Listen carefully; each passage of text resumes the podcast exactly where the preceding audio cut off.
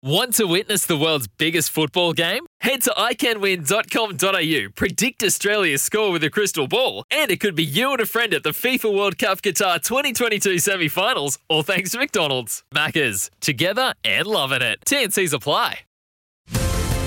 Welcome to This Is Your Journey with Sam Edmund. For Tobin Brothers Funerals, visit tobinbrothers.com.au. Tobin Brothers Funerals, celebrating lives.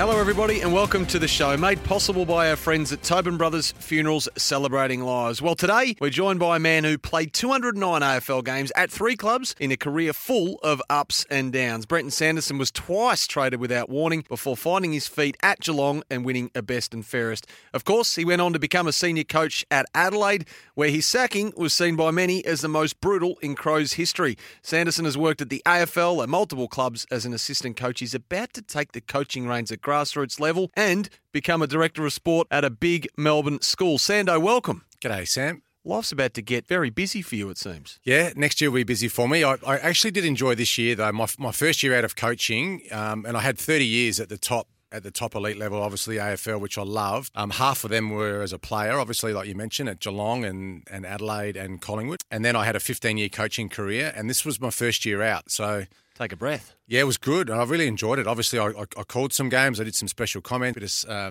analysis, I guess, work. And um, a massive hit on Trade Radio. I'll throw that Trade in. Trade Radio was great fun.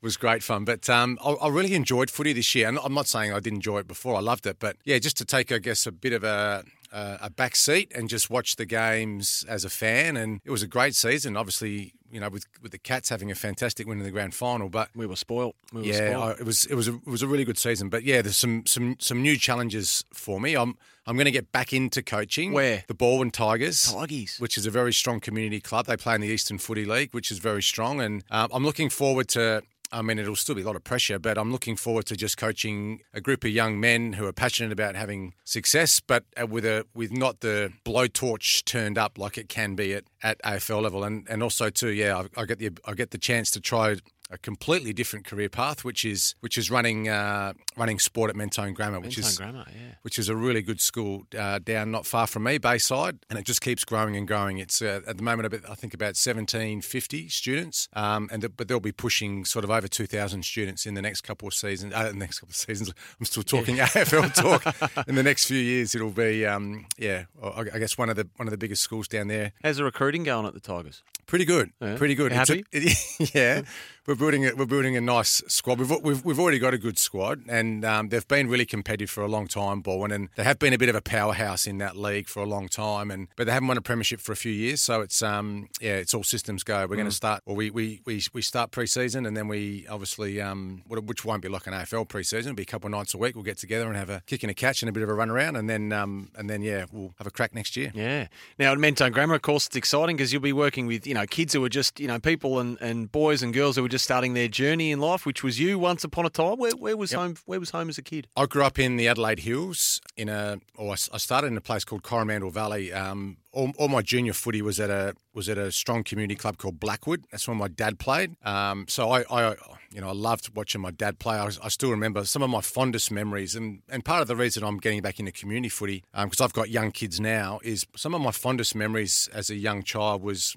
was playing in the under eights in the morning, and then you know I spend the whole day at the footy club. So we'd sort of kick off at eight o'clock in the morning. And if you got the canteen award, it was a good day. Oh yeah, yeah. Well then, what what I did then is I pretty much ran the boundary the whole day for you know for the for the under tens and the under twelves or whatever, and then the reserves would play, and then my dad would play at about two thirty in the afternoon, and I'd I'd love to either run the boundary or if you were really lucky, you got the scoreboard. That was the that was the prime gig Heaven. Was to be able to change the scoreboard. But um, yeah, like most young men, I idolised my dad and his footy career, and that was my dream to play for Blackwood. How good. Um, You played a, a Super Rules game with your old man once, didn't you? yeah, I did actually. We, we, we played one game of footy together, uh, my dad and I. They they were short in the Super Rules one day. Um, Well, how I- old were you? Well, no, I would have been like, I don't know, 12 years old or you something. didn't exactly qualify. No, I wasn't over 35, but they just stuck me in the forward pocket and they said, they said, you know, just sort of stay out of the way and just got to make up the numbers. But my dad did his knee. My dad was playing in the, on the wing and he did his ACL. But I think I think I kicked like four or five goals too, so I sort of sport the party a little bit for those old boys running around. I mean, a fun. Uh, for, at least that would have uh, eased the pain for the old man over the dinner table that night. Yeah. probably needing a knee reco, but hey, young fella. Well, do you know what? And uh, we're, we're exactly there. Our, our DNA is the same. My dad never had his knee fixed. He never went in and had ACL surgery. And I'm the same. I um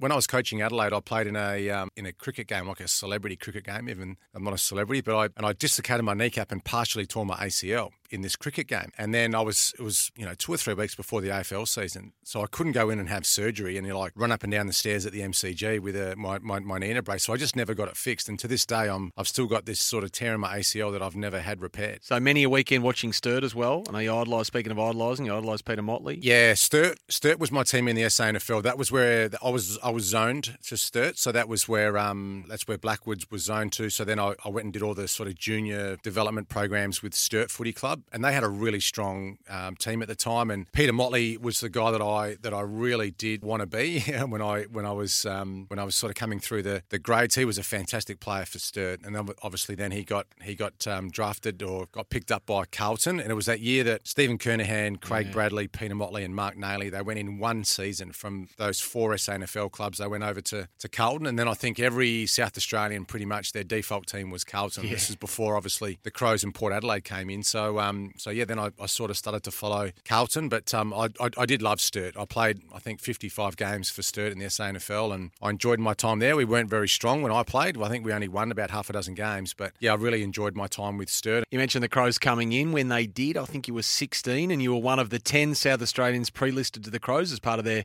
draft concessions. That inaugural group, some big names in that inaugural group, Hart, Ricciuto, well, unknowns really at that stage, picked on potential, but would go on to have, that has turned out to be a pretty illustrious group. Yeah, well, that was part of the thing. When the Crows uh, first came in, part of their concessions, rather than you know, when it was like a startup team, they could pick 10 South Australians who hadn't played AFL before prior to the draft. So this is before pick one. They could just pick whoever they wanted from um, from South Australia, pretty much any age, I think. Like I was sort of 16 or 17, and all those boys, like you said, Ricciuto and, and, and Hart, a guy called Peter Turner was a was a good young player. Randall Bone, who ended up playing for Hawthorn as well. Um, Shaun Rehn, who ended up playing, you know, fa- fa- fantastic player. So not with me, but they sort of hit the jackpot with a few of those, like Ben Hart and Mark Ricciuto going and play 300 AFL games, which is incredible. And um, I sort of bounced around a little bit, as you said before. I I sort of couldn't find my feet till I ended up at the Cats. Yeah, but that was your dream too at the time. I mean, you get to stay at home, you're drafted to the Crows, so I imagine it's hard not to think this is where I'll be forever. And yet, two seasons, six games later, you you traded without warning. How did the trade come about? This is where the Brett Chalmers names comes into it. Of course, the father of Olympic swimmer Kyle, who many listeners will know. How did it come to be that you were traded? Well, I didn't know anything about it. I was still very young, and I sort of got caught up in it a little bit. Like, um, and even to this day, South Australian footballers in the AFL are, you know, they're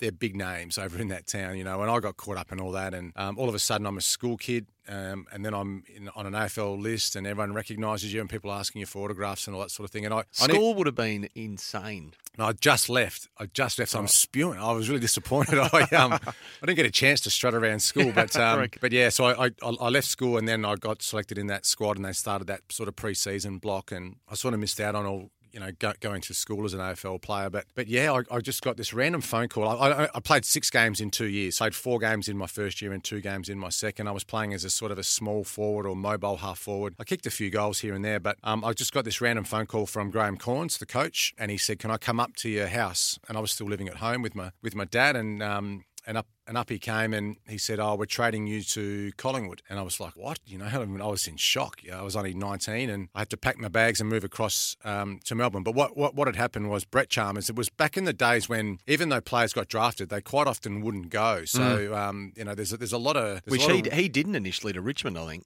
yeah. and stayed. Yep. And then he got drafted to Same Collingwood. with I think the I think one of the Jarmans. I think Andrew Jarman got drafted to Brisbane maybe and didn't go. Wanted to stay and play in the SANFL because I mean the SANFL was still a really strong competition.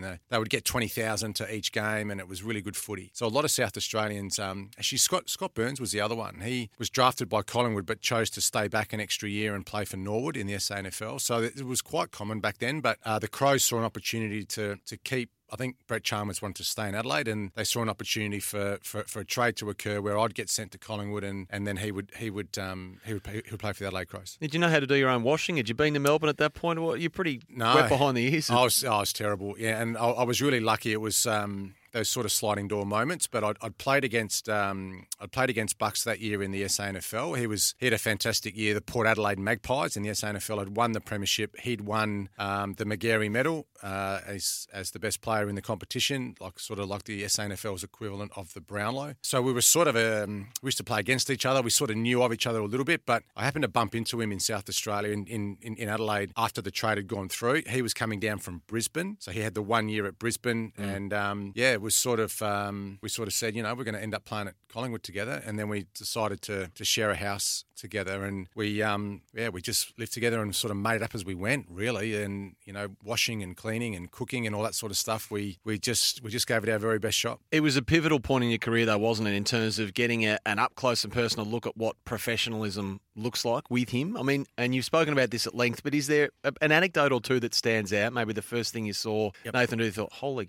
crap. Whatever we were prescribed to do for sort of training, that for him was considered the minimum. So, um, I mean, quite quite often we would go to preseason training, and they, they, these were super hard training sessions. You know, yeah. for, for young men, we'd do a lot of running, a lot of conditioning, a lot of skill work, and we would be absolutely exhausted when we came home. But then quite often we'd have dinner, and then Bucks would, would get me and would say, hey, come, "We're going down to the local oval." So we'd go down where we lived, and we'd you know do another hour of training. I would never consider doing that. Obviously, I didn't do that at Adelaide, but so now I had this this guy my roommate who was just pushing me to, mm. to, sort of the next level a little bit with with his outlook on how to get better and how to be the best. And history will show he's he's arguably one of the best players of that generation. You know, the a Brownlow medal winner and you know one of one of, one of Collingwood's greatest all time players. But yeah, he he really did push me. But like everything was competitive. Everything was competitive. We played backyard cricket. That would be to the point we'd be arguing about you know dismissals and if you're out, run out, and all that sort of stuff. But uh, we we just spent and like, like golf and tennis. Like we just everything we did was a competition. We used mm. to, um, which I know, it's it's it's it's very bad. But we we sometimes would race home from training. You know, like you got you got your two cars. yeah, yeah. You jump in the car park together, and you say, "All right, first one home." You know, uh, doesn't have to do the dishes the dishes tonight or whatever. And we'd it's be relentless. speeding down the Eastern Freeway, and so bad. Um, so um, anyway, we did a lot of a lot of things that weren't yeah. that obviously went above board, but that just probably highlights the competitive nature. So that that was a great opportunity for me to see what it what it takes to become a like the best professional athlete. You're listening to This Is Your Journey. It's thanks to Tobin Brothers, a family-owned business since 1934. So, like at Adelaide, Brenton Sanderson had barely had time to settle at Collingwood before there was another tap on the shoulder. That's up next. You're listening to This Is Your Journey with Sam Edmund. For Tobin Brothers Funerals, visit tobinbrothers.com.au. Tobin Brothers Funerals, celebrating lives. You're listening to This Is Your Journey with Sam Edmund. For Tobin Brothers Funerals, visit tobinbrothers.com.au. Tobin Brothers Funerals, celebrating lives. Hello, it's great to have your company on This Is Your Journey. It's made possible by Tobin Brothers Funerals Celebrating Lives. We're chatting to former AFL player and coach Brenton Sanderson. So, Sando, the, the hammy at Collingwood just wouldn't behave itself in that season you were there. I mean, you could only get out there the four times in the senior side anyway. Yeah, I tore my ham. I tore the same hamstring three times, which um, and I played I think four games for Collingwood, and they were okay. I mean, I didn't. I was once again I was playing as a high, as a high half forward, mm. you know, centre half forward type, and I just couldn't quite establish myself in the team. And every time I played played one or two games, then I'd do my hamstring again. And I spent, you know, most of the of that of that year in the in the VFL. But I played a couple of really good games in the VFL, coincidentally against Geelong. And the coach of Geelong was Gary Ayres in the in the um, VFL mm. or the reserves. And then the next year was when Malcolm Blight left Geelong, and Gary Ayres' first year '95 was his first year as senior coach at Geelong. So then another trade occurred. That's when uh, Collingwood decided to trade me to Geelong. So obviously, he had seen something he liked in me, I was playing across half back when in the in the VFL for Collingwood. Stephen Wells would have been around then too. Probably. Stephen Wells, yeah, and it's funny because when even when Geelong won the premiership this year, the first person I sent a message to was Stephen Wells because he was instrumental in my in, in my career and obviously getting me to Geelong, and um, he, he really did uh, look out for me, I guess, early in my career there at, at, at, at, Geelong, and you know he's still there doing an amazing job. So like at Adelaide, where where Cornsey rings you up, this time Gubby Allan rings you up and yep. says you need to come in have a meeting with myself and and uh, and Leigh Matthews. So what what was said in the meeting? Well, not much. Um, Leigh Matthews didn't say anything. Um, he just Sorta, he just stood there and stared at me, As he does. which he does. Yeah, and that's that's fine. That's who Leigh is, and I, I, I obviously get on with Leigh really well to this day. But he he didn't say much. Gubby Gubby sat there and a little bit like that movie Moneyball, you know, where they just say to a baseball player, "We're training you." I reckon it was two sentences. Was um, um, we think you're injury prone, you know, the hamstring, so we're going to trade you to Geelong. That was the end of the conversation. Look, we, we and you, we laugh about it and make light of it now because things worked out for the best. But at the time, were you devastated? Yeah, I was. Yeah, I mean, this was my. I was going to my third club before my twenty-first birthday. So yeah, my my AFL dream, the you know the the journey we all dream about as kids, was in tatters. Really, I was completely. Well, I was. I was really nervous about, you know, I'm, I'm lucky to get my third chance, but you know what, what's going on? Like hardly, hardly anyone gets Yeah. traded twice before they're 21. So Well, there's only so many of those that you're going to live before. yeah, but I knew this was my last chance. Yeah. So um, so I moved to Geelong straight away. And um, I started training, training straight away. Tried to make a, a Mm. you know a really good first impression, I guess, with um, with with the guys down there. And I was walking into a really good side. They'd just come off um, a grand final loss to the West Coast Eagles at the end of '94. Malcolm Blight had left. Yeah, obviously Gary Ayres was sort of starting up, but with a with a red hot group. Well, we're talking about you know guys like Buddha Hocking and Paul Couch and Gary Ablett Senior. Like this was a star-studded uh, team. So I was I was nervous, but also too really excited. So you get 13 games under your belt in 95. So promising first season at the Cattery, but you just hadn't quite cemented yourself again yet, had you? And you, you played off the bench in that big, it was a, a mauling in the prelim final win over Richmond at Waverley Park. So did you have an understanding then that you're on thin ice? Obviously, because when you're on the bench Yeah. in those days, you're on the bench. Yeah, that's right. When this was back in '95, when um, you know a couple of players on the bench, and we, there was no interchange really. I mean, there was, but you had to be playing really bad to get taken off the field. So I was sitting on the bench the whole first half, and then about halfway through the third quarter, I came on. I think um, had a you know seven or eight touches. I think, a couple of handballs, a couple of kicks, did a few nice things, but um, but yeah, they were very nervous. We had a huge win. Like I think we beat Richmond by about 88 points Yep. at, at Waverley. So fingers crossed, maybe go in unchanged to the grand final. And um, we're, we were playing uh, playing Carlton in '95. But yeah, unfortunately, got the phone call on Thursday night, which said you dropped for the grand final. Four, four years of AFL, three clubs, and a drop grand final. So thing, things weren't going that great for me, Sam. Unfortunately. Yeah, but it was a slow death too, though, wasn't it? Because there were a couple of injury, or at least one main injury concern, and you were kept waiting basically with, I guess, the, the glimmer of hope that you could play, even right up until the warm up on pretty Yeah. much grand final day. Yeah, so what happened was Grant, Grant Tanner, who was coming back from an ankle injury, he, he came in for me. So he, he was playing variety of roles, half forward, wing. I was sort of playing defence, but I, I, I was an emergency, and Ken Hinkley had a back injury, which they tested at the ground before the game. So uh, I was told to pack my bags, prepare like you're playing, go into the rooms, and then I had to watch Ken do his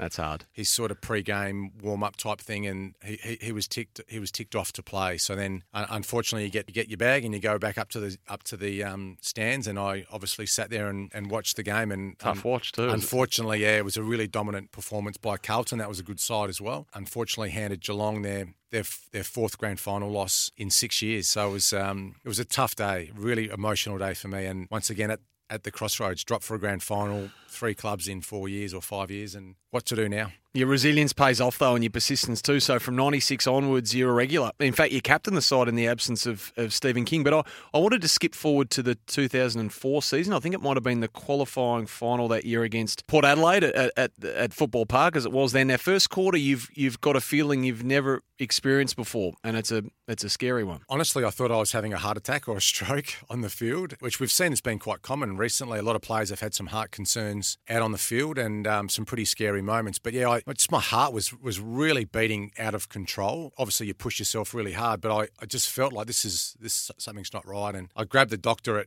quarter time and um, I said something's wrong with my heart like I'm feel like I'm having a heart attack so he gave me a quick assessment obviously you only get you know four or five minutes at quarter time and and he so, sort of gave me the quick the quick look over and tested my heart rate and he said I, th- I think you're fine so I went back out and started to play again and then once again yeah my heart had all these concerns so I, I sort of took myself off and and then it was discovered I had this um, or was diagnosed later to have that uh, condition atrial fibrillation which is very common Like a Um, regular heartbeat. Sort a regular heartbeat, yeah, yeah. So when when I whenever I exercised and I got to like the extreme levels, my heart would just couldn't handle it. It would, it would just beat out of rhythm and out of control. Yeah. So it's it's quite common. Like a lot of people live with it and you don't know you've got it. It, but you sort of pick it up when you're exercising to a really extreme level. And yeah, it was really scary. Like, I've, you know, we um, obviously playing in the AFL finals campaign, but uh, yeah, obviously anything with your heart, I pulled the pin that obviously then. And um, you didn't play again that year, did you? No, nah, that year that was it. I, I jumped on a bunch of medications and yeah, I took it really easy for you know three three or four months. So I took this horrible um, medication called Warfarin, which is some of the ingredients that's in Ratsak. It's what horrible stuff. Yeah, it's really it's,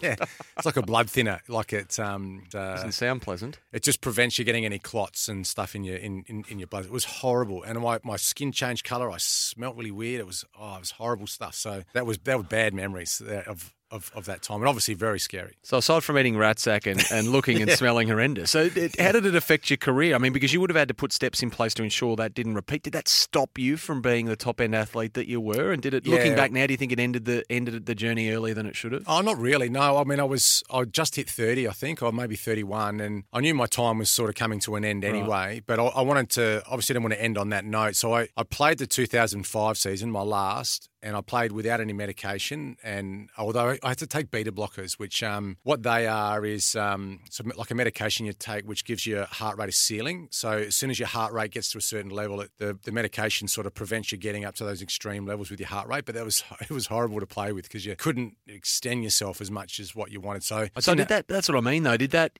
inhibit you from, from yeah. playing the game at the level that you previously had? Yeah, I, I, didn't have a great season in 2005, and yeah. it probably um, signalled that it was time to pull the pin for me. So I, towards the end of the year, I notified the club that you know, uh, as much as I love the game, it would it would be my last season. So, um, so yeah, we um, we were in the finals that year, and and yeah, well, um, well, I, that that Nick Davis SCG final, uh, that was the equivalent of eating ratsack. That wasn't. yeah. That was a sour taste. Yeah, well, a bitter look, taste. That's that's the only drawback when you announce your retirement before your last, before what you know is going to be your last game, and then you have that game, and you know, for the listeners, that was the one where um, Geelong were leading by three goals going into three quarter time in a low scoring game in a final at the SCG elimination. And Nick Davis kicks, also Sydney need to kick four goals in the last quarter to win, and Nick Davis kicks four himself. That was heartbreaking. pretty much the only scores in the last quarter. And Sydney led that game for 13 seconds, which was the final 13 seconds of the game, and the ball goes back to the middle after his final goal in the last quarter, and they bounce the ball, and the siren goes, and my career's over. So um, it was uh, it was a pretty tough finish, uh, and that was the that was obviously the Cinderella story for the Swans. They mm. they went on and won the premiership after that game. So you know that's the beauty of our sport is is one person's um, dream gets shattered, and another person's dream, you know, they get to they get to live everything they've desired for. So, um, but yeah, I was so grateful. Like 209 games, I couldn't I couldn't thank um, you know the industry enough for, for, for the memories that I've got. And I know we've probably focused on all the negative stuff, but yeah, I absolutely loved it. I know the start was hard, but I had a, I had a, a, really good patch in there, and I really enjoyed my time at, at all three clubs. Yeah, but that best and fairest season at Geelong, I mean, it, it was fulfilment in a way because it, it showed and perhaps validated everything that you hoped you could be, that you, you could do it at the top level and you could do yep. it as, as, well as anyone. So yeah. got, your cup must be full in that sense. Yeah, that right. That's that's right. I, I had some good seasons still, and there was um, I think that 2001 season was the one I won the best and fairest. I've, I've finished in the top three, four times. So yep. I, I end up being quite consistent and sort of played my role, which which every coach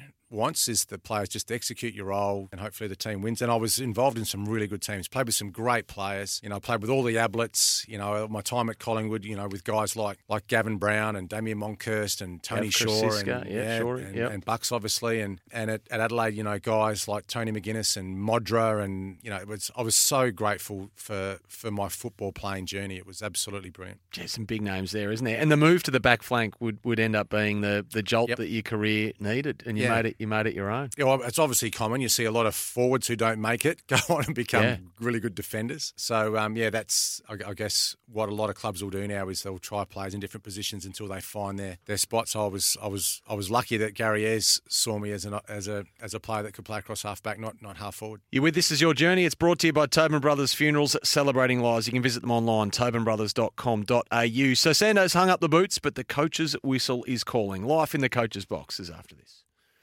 You're listening to This Is Your Journey with Sam Edmund. For Tobin Brothers Funerals, visit tobinbrothers.com.au. Tobin Brothers Funerals, celebrating lives. You're listening to This Is Your Journey with Sam Edmund. For Tobin Brothers Funerals, visit tobinbrothers.com.au. Tobin Brothers Funerals, celebrating lives. Hello, we hope you're enjoying this week's edition of This Is Your Journey. Today's guest is Geelong Best and Fairest winner and former Crows coach Brenton Sanderson. So, Sando, coaching off the back of the playing career, was it always an interest for you? I know the finance, I think the corporate world was calling Yep. at the time. Obviously, coaching won the day. Yeah, Was it yeah. always something that you, you suspected you wanted to do? Um, not really, no. And I, because of the start of my footy career, where I was always getting traded, and I, I was sort of always preparing for life after footy. And I got my commerce degree, I got my pilot's license while I was still playing. So I had some options when I pulled the pin on playing. And I don't know, I just I just had the opportunity to to get into coaching. And I thought, you know, why not? Like I love the industry, I love the sport. I still feel like I can have an influence as a coach. So I gave it a shot and um, had had one year as a development coach at Port Adelaide Choco? under Choco, which was great. I had a really good, a really good time there. I was back in Adelaide around my family and friends, but it was, it was Geelong where my heart was. Geelong was always where my heart was. Obviously, that playing career, having 11 seasons there, and there was an opportunity to go back. Geelong had had that big review after 2006. They sort of felt they underachieved. Mark Thompson survived the sort of coaching review, and I came in as a first year assistant coach. So Mark Thompson's the senior coach, Ken Hinkley and Brendan McCartney are assistants, and then I come in as a as a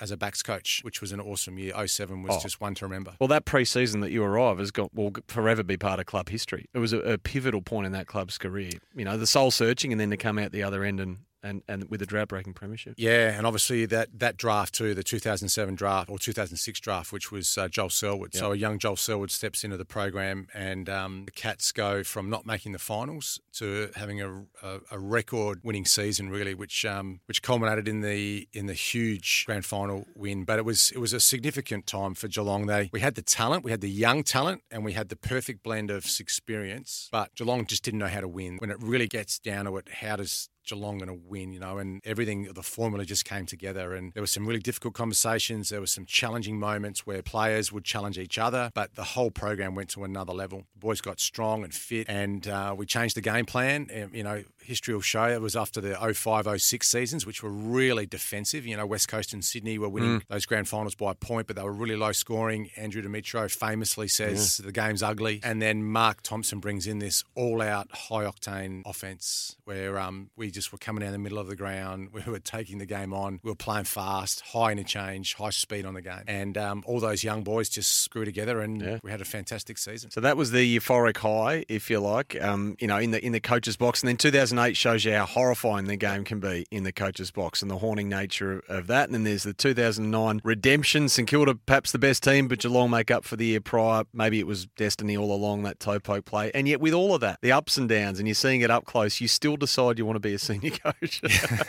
it's quite amazing. Mark Thompson left Geelong, and I was in the process. I was it was down with it was Ken Hinkley, Chris Scott, and myself. And I, Chris Scott got the job, and Yep. famously, probably the right decision. He's done an incredible job. You know, two two two premierships now, and he's he's been coaching there for, for eleven or twelve seasons now, which is which is brilliant. But um, uh, I, I stayed there in 2011, another premiership, and then yeah, I, I got the opportunity to coach Adelaide, which was great. So what is it? We mentioned the dizzying highs, of, I mean, soul-destroying lows. Is it the intoxicating nature? Of, I mean, you know it's not going to end on your terms, and yet you still go in. It's the optimism, and I guess that that you guys have. What is it that ultimately makes you take the plunge and take the job at Adelaide? Well, for me, it was a couple of things. It was really, I'd, I'd, love to go back to my hometown. And like I said, I, I grew up as a young boy in the Adelaide Hills. So coach the Adelaide Crows would, would be an absolute dream, particularly to hold a premiership cup up. And I saw the opportunity with that young group too. There was some great young players coming through, guys like Bernie Vince, Rory Sloane, Paddy Dangerfield, Taylor Walker um, Kurt Tippett. So there was there was a great young squad there emerging. They'd, they'd missed the finals for a few years. Uh, Neil Craig, who's a great coach, I really admire Neil Craig. But yeah, like he'd, he'd been there at a time when it was probably the right time for him to move on and try other things as well. But so yeah, it was a sort of perfect storm for me. And, and my first year was great. Oh,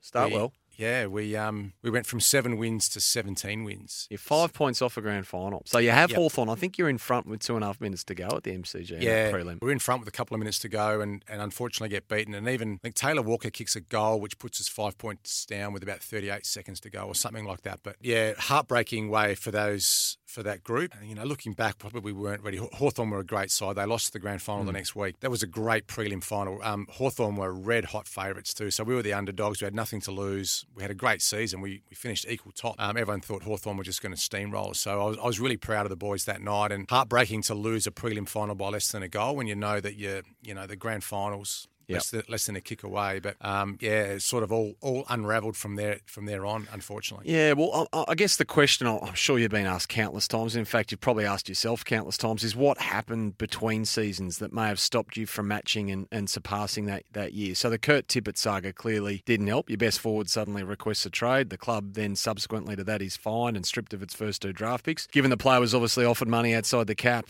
uh, and then uh, Taylor Walker ends up doing his knee early the next season as well. Um, so you've lost suddenly your two best forwards, Tippett and Tex. And then one of your right hand men in Dean Bailey gets suspended, of course, from the Melbourne team. So oh, you're a second year coach. I think you're still in your 30s at this point. The Yep. world's caving in. It must have been an enormously challenging time for you because everything was going wrong. Yeah, and there's no handbook or textbook that you just go to and look up, you know, chapter four, what Yeah. happens when, when your best two forwards get taken out, uh, what happens when your senior assistant gets suspended by the AFL. So yeah, we had we had a lot of drama at the club, and you know, look, looking back, I I've learned so many things from my time there, and one of them was I tried to just do it all myself. I tried to just I didn't delegate, I didn't you know hand people responsibilities and help you know ask for help. I just tried to make everyone you know we, we, we tried to stay positive, and obviously we lost you know, Ta Taylor Walker was a 60 goals per season forward. Kurt Tippett was a 50 goals per season forward. So we lose 110 goals out of our forward line, unfortunately. So yeah, that was we were sort of playing catch up a little bit that season. We only just missed the finals. You still won 10 games. Yeah, we just missed the finals by a couple of games, I think, or maybe one game. But um, yeah, we still won ten games. We we had a had a, had a good young side, as I said. We st- we tried to remain positive, but now looking back on reflection, I, I didn't handle it that well. I was probably wasn't as good a coach as what I could have been. And as you said, I was I think I was 39 years old and probably still quite wet behind the ears when it when you're looking at um, coaching experience. So You say all that, though, and yet you got a contract extension in that year. Well, I guess it was the, the, the, the management at the time had great belief in what I in, in my plan and my strategic plan and where I thought the club could go. But then, yeah, things got even worse. I guess the the next year, the CEO left, who was probably one of my biggest supporters. Um, unfortunately, Dean Bailey passed away, which was just heartbreaking. And still to this day, I, I think about Dean a lot. It was just tragic what happened with him, with the, with obviously losing his fight with cancer, which was really short. So then, where we the next season, which ended up being my final season, was just yeah, because obviously Dean, Dean Dean passed right at the start of the season, so we went into the year without his presence and a lot of trauma, I guess, at the start of the season for, for me, but also the group. Yeah, we um, once again, I think we we won ten or eleven games, but um, yeah, we just couldn't quite get back to where those sort of high standards that we that we'd set back in 2012. Yeah, well, you lost your first three, but you dug in. So you finished 11 and 11. Certainly no disaster. In fact, you belted St Kilda in the last game by 10, 11, 12 goals. And then you sacked. And you sacked with two years to run on your contract. So it shocked the footy world enormously. We talked about the shock of being traded without warning. I mean, that would pale into significance with what happened here, I would have Yeah, it was a, it was a really um, weird,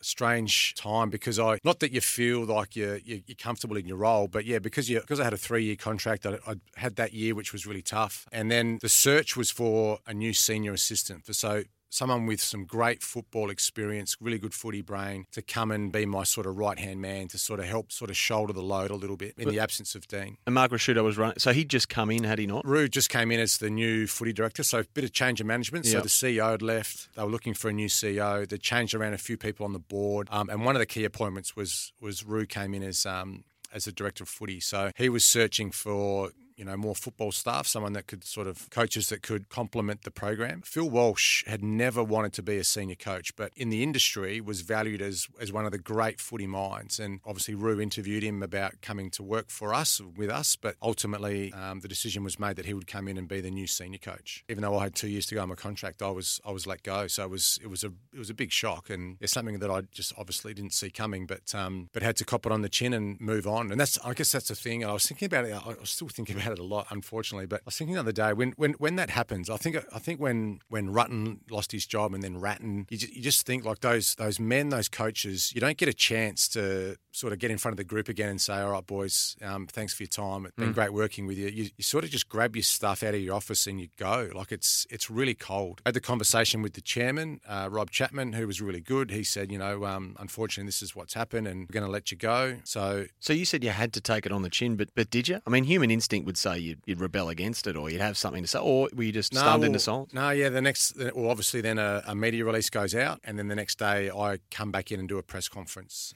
So then um, the media get to ask. I think there's a statement from the club, and then I, I get asked a bunch of questions. But and you know the, the best advice you get is to have a handle yourself well and say you know I thank the club and I'm looking forward for my next opportunity. But yeah, you can't go in there with a loaded shotgun and start firing bullets at everyone. Not not as, as much as you want to feel that, but not in your long term best interest. But uh, then again, not every coach takes up that opportunity to do a press conference either. No, nah, so, that's right. That's right. Yeah, but I, I, feel good that I did it. I, apart from one or two, I, I probably get on pretty well with most with most of the of the media in Adelaide, and there was there was some there was some interstate media there as well. And you just you say goodbye to those people. You know, it's been fun working with you. You do two press conferences a week, post game and a pre game, and um, you know you form some good sort of friendships and relationships there. And and then I just went in and pretty much I went home and then you just the the realization hits, you know. And I'd, yeah. I'd had had one child then, I've got three now. But uh, you just I locked myself in my house for pretty much a week. Didn't talk to anyone. Didn't answer my phone. A lot of people came to try and support me, which I said, "No, I'm fine. Don't worry about it. Just leave me alone." Probably the wrong thing to do as well. And then I lived with that sort of embarrassment and shame and guilt, obviously, for for a long time. Really, now probably even now, I still say to my wife when I fly into Adelaide, when I when you land into Adelaide, which is my hometown, but when I when I get out of the airport there, I still feel a bit of a little bit of anxiety. I don't know what it is is. It's an uncomfortable feeling. I just it's probably because it's it's past trauma. It's a moment in my life which I don't want to relive again. I've probably buried so deep. Whenever I'm in Adelaide, and like I said, it's my hometown. All my family still live there. I, I just feel that little bit of anxiety, that little bit of unease when I'm when I'm back home. But the toll that it takes and the price you guys pay. I mean, you, did you speak to anyone about it? Did you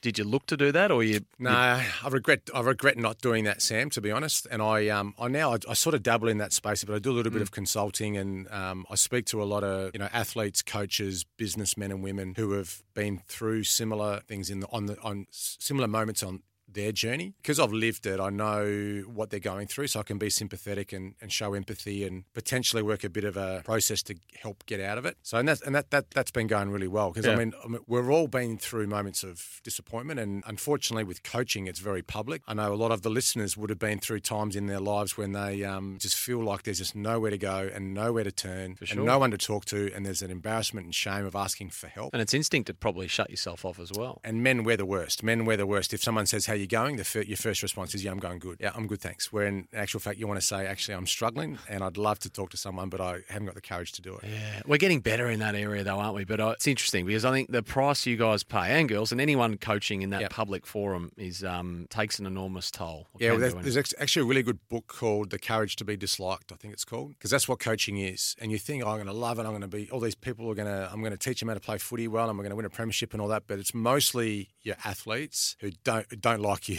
because you're giving them feedback, number one, and you have to if, if, if, you want to get better. But quite often you're leaving them out of a side or you're dropping them for a grand final or you're trading them. So, yeah, it's an industry, it's a, it's a profession. Coaching is a profession where you quite often not liked by a lot of people. We're talking to Brenton Sanderson on This Is Your Journey. It's thanks to Tobin Brothers Funerals celebrating lives. We'll be back with Sando right after this. You're listening to This Is Your Journey with Sam Edmund. For Tobin Brothers Funerals, visit tobinbrothers.com.au. Tobin Brothers Funerals, celebrating lives. You're listening to This Is Your Journey with Sam Edmund. For Tobin Brothers Funerals, visit tobinbrothers.com.au. Tobin Brothers Funerals, celebrating lives. It's been great to have your company here on This Is Your Journey. Thanks to Tobin Brothers Funerals, a family owned business since 1934. 200 plus game AFL player, senior coach Brenton Sanderson has been our guest today. Sando, 2002 Bali, Sari Club. Not long before the bomb went off, you were there. Now, we speak about sliding doors moments on the field and in the coach's box. This would um, would make that look absolutely minuscule, the events of 2002, when, of course, so many Australians lost their lives. And, and you were fortunate to have flown out the night before, but you still had plenty, plenty of friends on the ground yeah. over there in Bali. Yeah, that was really scary, Sam. So, um, so 2002, we're on an end of season footy trip, October, we're in Bali with, a, with obviously the most of the Geelong group. And the night before, there was about 30 of us, 35 of us potentially, sitting out in the front area of the Sari Club. And the next night, is when um, the two vans drove through the front gates and obviously stack full of explosives, explosives and, and up and up it went. And um, um unfortunately, so many lives were lost. You're in the air though, aren't you? When it happens, I think. So yeah, you land. I, I was flying back. Yes, I, I, I jumped on a flight that night, and then I think when I was in the air, was when when it happened. So I landed. My phone. I went to my phone on when I landed. It was it was like a red eye. So I landed in the morning, and um, yeah, my phone had all these messages. So you can imagine the people that were trying to call me that knew the bombs had gone off in Bali, and they hadn't been able to reach me. There was a lot of panic. Yeah. So yeah. it was. I was so lucky, and the Geelong boys were so lucky too. For whatever reason, they chose to stay back at the hotel that night, and um, obviously the bombs the bombs went off at a you know, number of different venues, and a lot of those Geelong boys ran to help um, the survival to help at the at, at, at, the scene, and a lot of the boys, understandably, um, you know, stayed at the hotel. Uh, you know, didn't know what to do. So mm. scary moment for me, and you know, I, I, once again, I didn't handle that that well either. Um, what it was, what, what that emotion is, but I the, the, fact that we were there the night before, and then and right where yeah. the bombs went off, yeah, it was it was 24 hours. Luckily, that um, we made the decision to go earlier. You, you can't sort of it'd be hard to describe what that does to a person. You know, the what ifs, and you could easily have been there. You, you took off again straight away to New York, didn't you? Yeah, it was it was one of those things. I um, it was mayhem back here in Australia, and I um, I didn't really know what to do or how to handle it. I was still a young player, and um, so I, I decided just to just to go. I just got out of there. I went, I booked a flight to New York on my own, and off I went. Uh, Impromptu. Yeah, yeah. Went had a couple of weeks in New York. I, I actually come back because I, I, love the horse racing. I, I, I came back to watch um, the races at Caulfield, and then um, on the Sunday or the Monday, I took off again to, to New York. Just had a bit of time there on my own, which was good. I guess it's a, a it's an event, it's a life is short moment, isn't it? I mean, you resolve, I think, to live life to the fullest. From there, it's a, a, a reminder, a sharp reminder, and you famously you famously wrote a list, which I know has been talked of a little bit, but yep. geez, you ticked a few things off on them. Uh, the ten things you wanted to do before you died, the pilot's license, which you touched on earlier. Now, you wanted to fly a jumbo, didn't you? Yeah, that well, was that the was big... the thing. I know. I did an article with uh, Dwayne Russell, and we were talking about I read it about about the Bali bombings. It was just, and I think a lot of people that have had moments like that have had a, and you know, I think it's famously Confucius says a man has two lives, and his second life starts when he realizes he's only got one. Yeah, right. Um, and that was exactly that moment for me where where I knew could have gone either way, obviously, 24 hours earlier. So I thought, right, I'm just going to give this life everything I've got, you know. And I, I obviously I was playing footy, but I thought, I, and I loved aviation. I thought I'm going to get my pilot's license. I said, right, I'm going to I'm going to be the best player I can be. I want to win a premiership, which I'd never never done. I love um, oh, what else was on the list. I, I, wanted to go to the World Cup finals. I wanted to go to on a West Indies cricket tour and and watch the boys play in the Caribbean. I thought yep. that would be awesome. But yeah, I, and I wanted to finish my commerce degree, so I, I finished off that. So I had had these things that I I just wanted to make sure that I wasn't going to spend my whole life telling people this is what I want to do. I just went and tried to do them as, as, as, many as I um, many as I could. I went to mm. the I went to the went, went to the World Cup in 06. Saw Australia play Brazil in Munich, and yeah, saw the Ivory Coast play the Netherlands in Stuttgart, I think it was. So I had a, a great experience there, and I, I, guess it's part of my motto. My motto a little bit today too, you know. I'm not that I'm the fun guy or anything, but I'm I, I um I try to look for opportunities to experience things rather than yeah that you know sit at home and wait um, I'd, I'd, rather go out and do so with that in mind and as the backdrop any Balwyn Tigers players listening this yeah. morning are they in for a hellish pre-season here, no no they're not we're definitely going to get fitter and stronger but yeah I'm looking forward to, um, once again I, the thing I love about coaching is working with young players who just want to get better and, and obviously get the best out of themselves and we're going to have some fun and yeah we're not playing for sheep stations obviously in the Eastern Footy League but yeah we're, we're definitely in it to win it next year and best of luck with Mentone Grammar. That's oh, awesome. I can't wait for that. Yeah, it's going to be awesome. That's an exciting appointment. Thanks a lot for joining us today, Sand. I mean, resilience is certainly a word that comes to mind when going over your journey. I mean, you needed it as a player. You certainly needed it as a coach. Yet you've got a resume to be so proud of. Love your insights on the game now on our side of the fence. Yep. Well, well, there's uh, no doubt we're lucky to have you while we got you. So well done on everything you've achieved, and thanks again for joining us. Thanks, Sammy. All the best. Thank you for joining us also. You've been listening to This Is Your Journey for Tobin Brothers Funerals Celebrating Lives. Jump online to find tobinbrothers.com.au and we'll catch you the next time we celebrate another great sporting journey.